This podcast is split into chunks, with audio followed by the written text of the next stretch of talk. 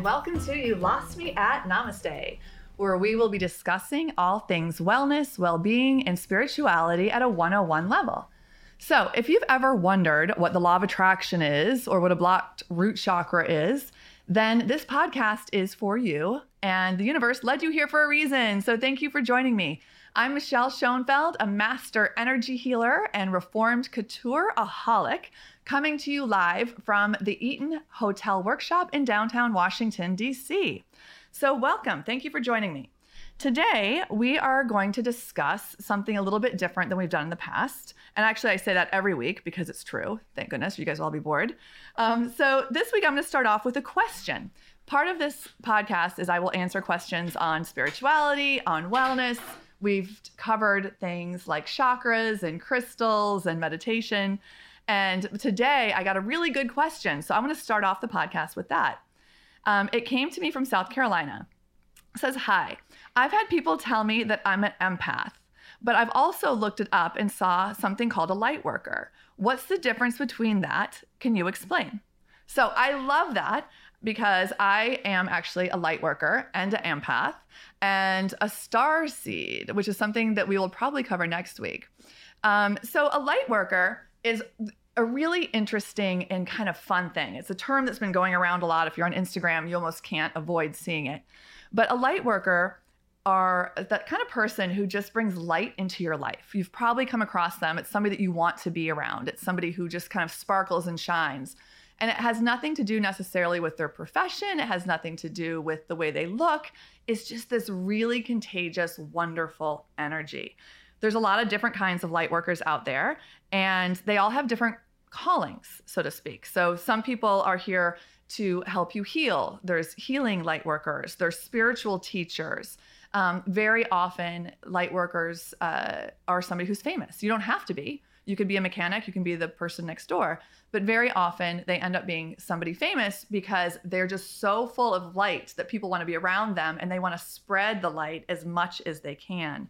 So, the one common objective that they all have, though, is that they help people dig through their own shadows.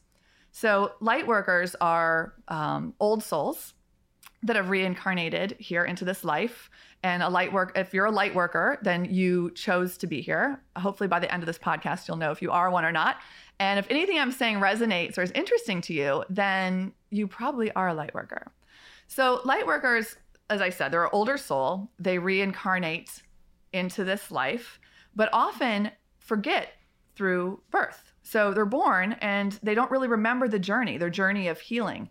And they'll spend a lot of times throughout their life kind of on this journey of self discovery, this, journal, this journey of healing and oftentimes, light workers don't feel um, connected, they feel a little bit different. They might feel like they don't always belong, but things somehow always work out for them.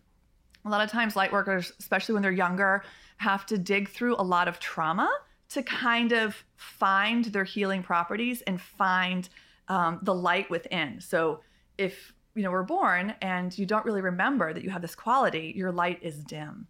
And so you have to kind of dig through your own shadows to rediscover it. And this can take a long time or a short time. Some light workers, um, I met a really great one actually who helped me wake up.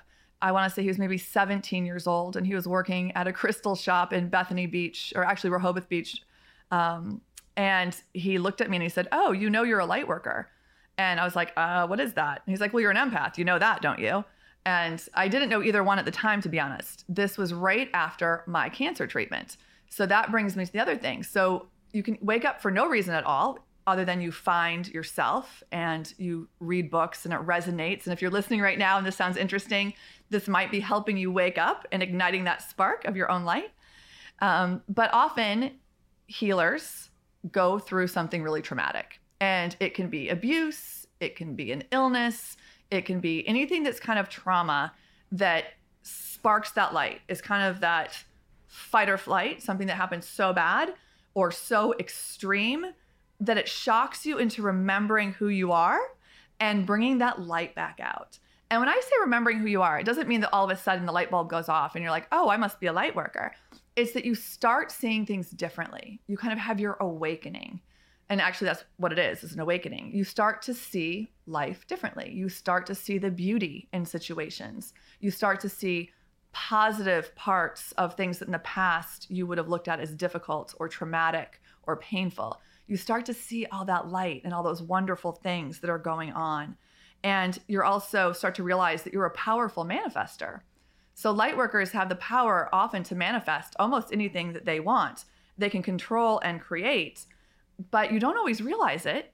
And manifesting isn't always positive. You can manifest really great things. I've talked about it before that early in my life, I kind of er, early my 20s, I got pretty much everything I wanted. I wanted the nice car, I wanted the good job, I wanted the country club, I wanted a superficial um, life that looked good on paper because I thought that's what would make me happy. And I wanted certain things, and I got those things. I got the big house with the beautiful yard, and the country club, and the two kids, and everything that I pictured, I manifested. But I didn't think to ask for love and happiness and fulfillment. And not that I wasn't ever unhappy, I was always unhappy, but I just didn't ask for those feelings. So as I had my awakening and I learned that I could be in control of what I wanted, I started realizing, wow, it works. So light workers can manifest and create things once they become in tune to it. So maybe you know there's a vacation you wanted, or maybe there was um, anything that you can just think of that you wanted, a situation, seeing a friend for lunch. It can be big or simple. And then all of a sudden it just happens. Or you're thinking about somebody and they call you. All those kind of things are little clues about your ability to manifest. And usually you notice that people want to be around you too because your light and your feeling is contagious. And you feel drawn to help people because you want to give them your light. You want to help them solve their own problems. You want to help them um, through their own hardships. And that's different with other healers is that light workers want to help people heal themselves. They want to help people wake up. They want to help people find their their happiness versus trying to fix it for them. And for me even that was something that I had to learn is I spent the first half of my life where I wasn't awake, so to speak, um, and still a healer, but not awake to my healing gifts, trying to help people by fixing them versus teaching them how to fix themselves trying to fix the solution versus sending love and helping people find their own love and feel and helping them find their own power to heal either through love or actually physically healing. Uh, so that's what light workers do. Um, they also need a lot of alone time um, because when you're around people and you give your light, you never give all of it away, by the way. So, you know, some people worry that you can give too much. You can deplete yourself and get a little sick. You can deplete yourself and get very fatigued but you never run out because that light is always inside of you. It's kind of like a candle can light a lot of other candles, it doesn't dim its initial light. That's very true. But sometimes we feel just so tired. And that's when, if you are a light worker, or even if you're, you're not sure if you are, but this resonates with you, it's a really important time when you get that low energy from being around people or being in crowds or maybe helping a friend or listening to your friend's problems or whatever it is you're doing that just makes you feel tired and depleted it's really important. You can take a salt bath. Um, Epsom salts in your own bathtub works great. You can go for a swim in the sea or just anything you want to do to be alone. But nature is always, always a plus. And um, a lot of light workers are mediums, they're psychics, they're intuitives, they're healers, but you don't have to be. You don't have to be any of those careers. You can just be somebody who likes to help their friends feel better. It's as simple as that. But the overall goal is to raise the vibration of the world and to help heal the world. And there's a lot of light workers out there. Um, I'm not talking about a few thousand, I'm talking like large numbers that are on the earth right now to help raise the vibration, spread love and light. So I encourage you to look into that more if you're interested. There's some really good websites out there. Um, Gaia has a good uh, website and also Ask Angels, just whatever resonates with you. I'd go with that one. So now I'm going to switch over to empath, what an empath is. And an empath is a little bit different. It's still a person who wants to heal and help people, um, they have the ability to do that. But it's a person who feels emotions in others. So a lot of empaths are also intuitive and they have like knowings, but they're a little bit more sensitive than a light worker. And they have the ability to actually bring on the pain of others and transmute it. So it feels good to other people sometimes also to be around an empath because they will kind of suck out some of those feelings and help you feel better but an empath will absorb it and it can make them sick. It can make them feel sad or feel happy. you can an empath can watch a movie that has a lot of violence has you know i'm not going to even say what kind of violence but has stuff and feel the pain of the person being victimized feel the pain of the people going through toxic situations even though it's not real even though it's in a movie so in real life a lot of times empaths get sucked into toxic relationships um, into abusive situations because they have this innate ability they want to help and heal but it comes on to them and it's hard. They're, an empath is very attractive to an abuser as is a light worker.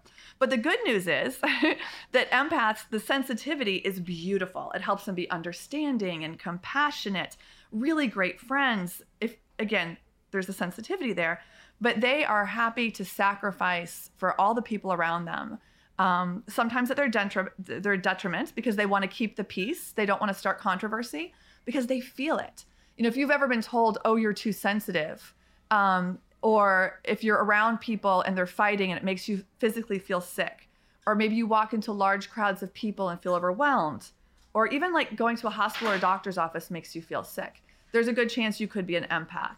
Um, a lot of times empaths uh, is very emotional there's there's healing empaths there's empaths that deal really well with animals a lot of veterinarians are empaths intuitives but often empaths are dealing with pain from the past. They're helping you deal with pain that's already happened, that's stuck inside you, and is manifesting in your behavior. So empaths are very kind of tied to the past, where light workers are more future looking. They're tied to the future, they're eager for what's to come. They can't wait to help raise the vibration and have happy things and spread light all around. Empaths are looking at the past, but they're super important um, they're wonderful, beautiful, loving people that are here to help us all.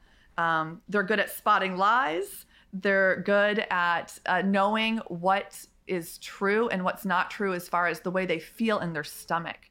Um, sometimes they're addicted to problems and they can get very overwhelmed by that. They want they're the person who will ask you questions about things that have happened and like, oh no, really? And then what happened? And then what'd you say? Um, and it will make you feel better because you're sharing your story with them. But for the empath, it goes inside and can affect them physically. So if you're an empath, be grateful. It's wonderful. It does mean you're sensitive. I know I didn't say a lot of good things about it. I am an empath, so uh, I, and I had a, a difficult weekend um, doing a, a, lot of healing. So I'm being a little sensitive myself right now and kind of carrying around some of the energy from other people right now myself, even though I've done my own meditations. Um, so if you do feel like this resonates and you are an empath, be grateful for it, embrace it. It means that you are also an older soul. You have a lot of love in you, but take time. Uh, here we hear the fire truck. I am in downtown DC, as I said. Um, take time for yourself. Again, it's the same as a light worker. You need time in nature. You need time to take salt baths and clear that energy out. You're going to take it on, that's okay, but then you need to let it go. You need to let it just leave your body. Um, if you're an empath, stay away from the news, stay away from the media, and stay away from people who gossip. It's not going to do any good for you. And you can learn to control it. You can learn how to kind of shield yourself a little bit. And we're not closing ourselves off from the outside world. We're just shielding so nothing gets to us that doesn't belong to us. That's a really, really important thing for an empath to do. So I hope that answers the questions of the difference between a light worker and an empath. Um, they're both very valuable, and oftentimes uh, people are both. Oftentimes you can be a light worker and you can also be an empath. And next week, I'm going to talk about star seed and earth angel because a lot of times these all go together. And those are in the same vein as light worker and empath, in that their common goal is to hear, is to help heal the world, is to be here for a reason. Um, but I will go into that next week. Stay tuned for that. We have a little shorter show this week, and we'll have a little shorter show next week, probably as well. Um, and as always, if you have a question, you can email me at Michelle, that's M I C H E L L E, at michelleschoenfeld.com. You can DM me on Instagram. I am at uh, Michelle Schoenfeld Official. I answer all my questions. And I would love to hear from you. I love answering these kind of questions. And for all of those out you out there who aren't sure if you are an empath or you are a light worker, I would just say that no matter what you are, who you are, you are worthy. You were born for a reason. You're important. Never doubt it. If your purpose hasn't come yet, it will. I promise you, it's out there. And nothing that is meant for you is going to pass you by. It is coming your way. So hang in there and be positive. So, the last thing we do before we go is I always give a mantra for the week. And a mantra is something I want you to say several times in a row, several times a day over the next week. So, we've done I deeply and completely love and accept myself. We've done act in spite of fear. We've done a lot of really good mantras. This week, our mantra is I am in charge of how I feel. And today I choose, and you fill in the blank. So I'm going to put happiness for now. I'm in charge of how I feel. And today I choose happiness. I'm in charge of how I feel. And today I choose happiness. I'm in charge of how I feel. And today I choose happiness. So put in there, I feel healthy, I feel healed, I feel loved, I feel optimistic, I feel eager, whatever you want. But whatever you choose, stick to the same word all day long the next day you can change it if you want. So that's it for this short version of You Lost Me at Namaste. I hope you have a great week and I will see you next time. Namaste.